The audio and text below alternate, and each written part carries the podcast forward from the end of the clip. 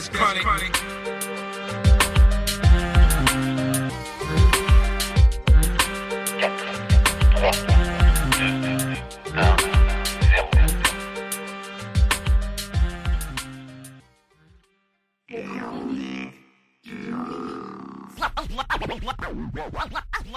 Allez, moteur demandé, silence partout Action Je ne peux pas révéler qui sont les héros et les héros. Mais notre protagoniste est un animal affamé. Ça représente un très gros putain de feu d'artifice. L'art est un foutoir sans nom. Les dits vandales ou du street art ou art de rue s'apparentent plus aux artistes saltabrants que certains venus longtemps que quelques millionnaires qui en vivent aujourd'hui. Toute cette merdouille est aussi imprévisible que le vainqueur de la Ligue Europa. La plupart des artistes ont plus de thunes six pieds sous terre que durant leur vivant. C'est justement ce qui m'amène à mes années associées et agent artistique de Grand B. Un homme aussi silencieux qu'un cadavre en décomposition. Curieusement, le gars se met à peindre au début des années 2000.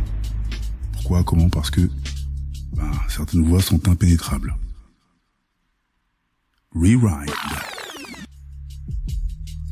1990, on investit les murs de notre ville, Sarcelles et les alentours.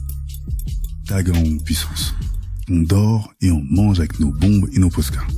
Et puis, plus rien. Comme si le Tout-Puissant avait tiré la chasse d'eau.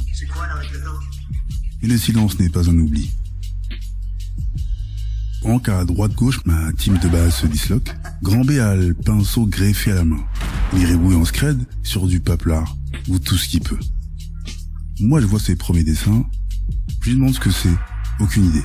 Donc je m'en cogne. La peinture semble s'être immiscée dans son ADN, cette petite vicieuse. Et il n'y voit que dalle. Et puis je m'y colle. Tout va crescendo. Expo dans Paname, de plus en plus grosse. Des appartes huppés jusqu'au musée du Louvre. Rencontre avec des galeristes, des plus simplets aux plus déjantés. Des meufs qui veulent t'astiquer le manche, franchement. Des mecs t'ouvrent la boîte à chocolat, tout y est. Ellipse. Retour en 2009. Tout bascule comme ça. Coup de fil de ISAP Prod. La boîte de prod de Passy, qui est le producteur entre autres de ses albums et de Bisso Nabisso, le super groupe de rap congolais père de l'afro-rap. Il prépare un deuxième album avec la même équipe, mais sans mystique. Il signe un deal chez Warner Music France. Et ils veulent qu'on bosse avec eux.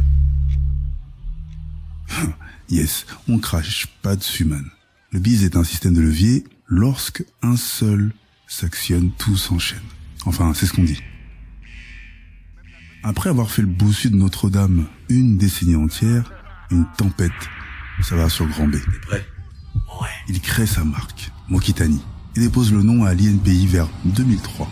C'est de la peinture sur textile poussée à son paroxysme. Et sa prod nous appelle pour une collab, d'abord avec Bissot. C'est un deal à l'ancienne, accord verbal. Il nous teste, il nous demande des choses qu'on ne peut pas fournir. Désolé, mec. T-shirt en masse, grande banderole, etc. Grand est un artisan et fait tout tout seul. Il fait tout à la main surtout. Eux font le plein de concerts et de passages télé. Le passage qui nous marque, nous, c'est euh, TF1. Parce que certains des membres portent les créations de Grand B. Pas d'oseille, mais mini buzz pour nous. Le grand frangin de Passy, avec qui je suis en contact direct, me prévient que le boss de Warner 360 veut me contacter. Il me dit avec virulence que ça sent très bon et que Issab veut en être. Dès le surlendemain, j'ai un coup de fil d'une jeune femme, un après-midi, et pas des moindres. C'est l'assistante du boss de Warner 360. Une division du mastodonte Warner Music France, en direct live. Ce Godzilla nous approche. Il possède des clichés d'albums où des créations de grand B sont portées par Bissot et il kiffe. ISAP ne mentait donc pas. Putain. Big up à eux. Et hop, c'est parti. Plein de projets sont mis en place. Le statut de Mokitani change. J'ai des rencarts avec le directeur d'un des labels les plus puissants du monde. Putain. Ce n'est plus la même mayonnaise. Pas de sous-fifre, pas de filtre. J'y vais solo avec un sac rempli de nos créations. Il est impressionné par notre taf et veut le rendre industriel. Il m'explique que les majors possèdent de gros pourcentages sur le merchandising des artistes et que si je fais bien gaffe en Fnac, Virgin Megastore, Auchan, etc., il y a plein de t-shirts, sacs à dos. Ben c'est eux. Iron Maiden, ACDC, il y a plein de trucs comme ça. Je me dis putain merde, l'oseille est lourde. Mais tout ça n'est que verbal. Mais j'ai quand même les chicots dehors. Le directeur me compte fleurette. Nous sommes des mecs de banlieue qui auraient oublié leur cerveau et à qui le premier une bagnole, un contrat de mariage et une baraque. Grand musicien qu'il est, j'ai le droit de la flûte traversière et tous les instruments avant possible. Et ça fait chaud. Peut-être trop chaud. Avec Grand B, je prépare un contrat de sponsoring avec un pourcentage reversé à ISA Prod. Mais je ne leur dis rien du tout. Tout va dépendre de ce que va faire Warner Music. La tension est palpable entre nous et ISAP. Des milliers, voire des centaines de milliers d'euros sont en jeu, et un mois plus tard, un contrat arrive par mail. Un contrat envoyé par Warner. Obligé, je fais appel à un baveux de la propriété intellectuelle. Et il traite directement par mail avec eux. Il négocie les pourcentages, les plus avantageux pour nous, mais sans être trop gourmand. Au bout d'un mois et demi, les services juridiques de Warner et notre avocat accorde leur violon. Et là, boum, direct. J'écris un contrat que je présenterai à mon frère Grand B, ensuite au baveux, et ensuite un vrai deal avec Issa. Y a un truc pas net. Et après 15 jours, la magie n'opère plus. Après une négociation simple et funky, tout est arrêté. L'enthousiasme et la surexcitation du début sont dead. Bilan. Ce n'est qu'un échec, les aléas du bis, soit. Mais on a un vrai coup au moral, surtout moi je lâche prise, mais vraiment. Et pensant nous tenir par le Star System, Warner crée un événement nommé Mind, signifiant Music is not dead. On nous provenait des stars comme Bruno Mars et plein de gros noms.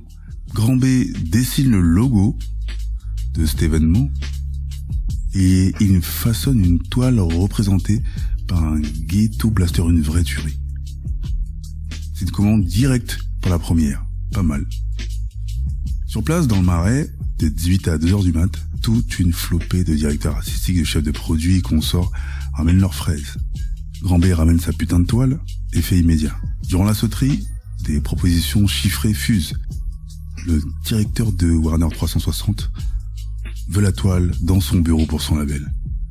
Et Warner n'est pas à quelques milliers d'euros près. Mais ce renard descend le tarot comme on dévale une pente. Fuck, mon pote, fuck. On l'envoie valser. Autant lui offrir. Je me tape deux trois coupes de champagne, un cigare au bec, et les combats continuent. On fout la toile sur le net quelques jours plus tard, Facebook, etc. Et boum, elle est adjugée vendue. Un gars achète la toile. Gratuit, un euro ou un million d'euros. L'art est tellement subjectif.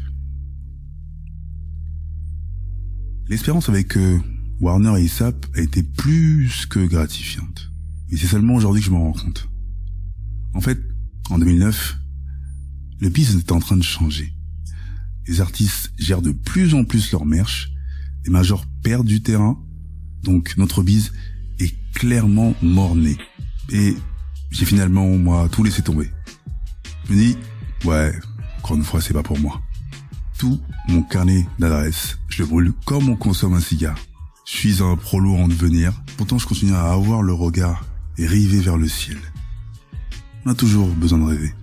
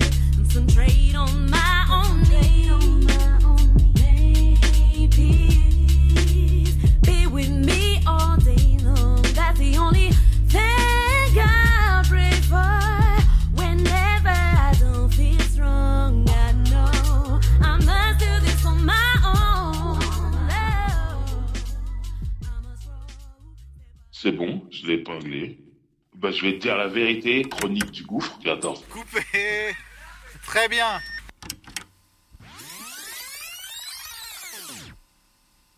Cet épisode est produit par Balik, Kevin et Jolo Chaco pour LCDG Prod. À la réalisation, montage au mix, Jolo pour Angel Prod. Conception visuelle, art graphique, Rémi Lemaire.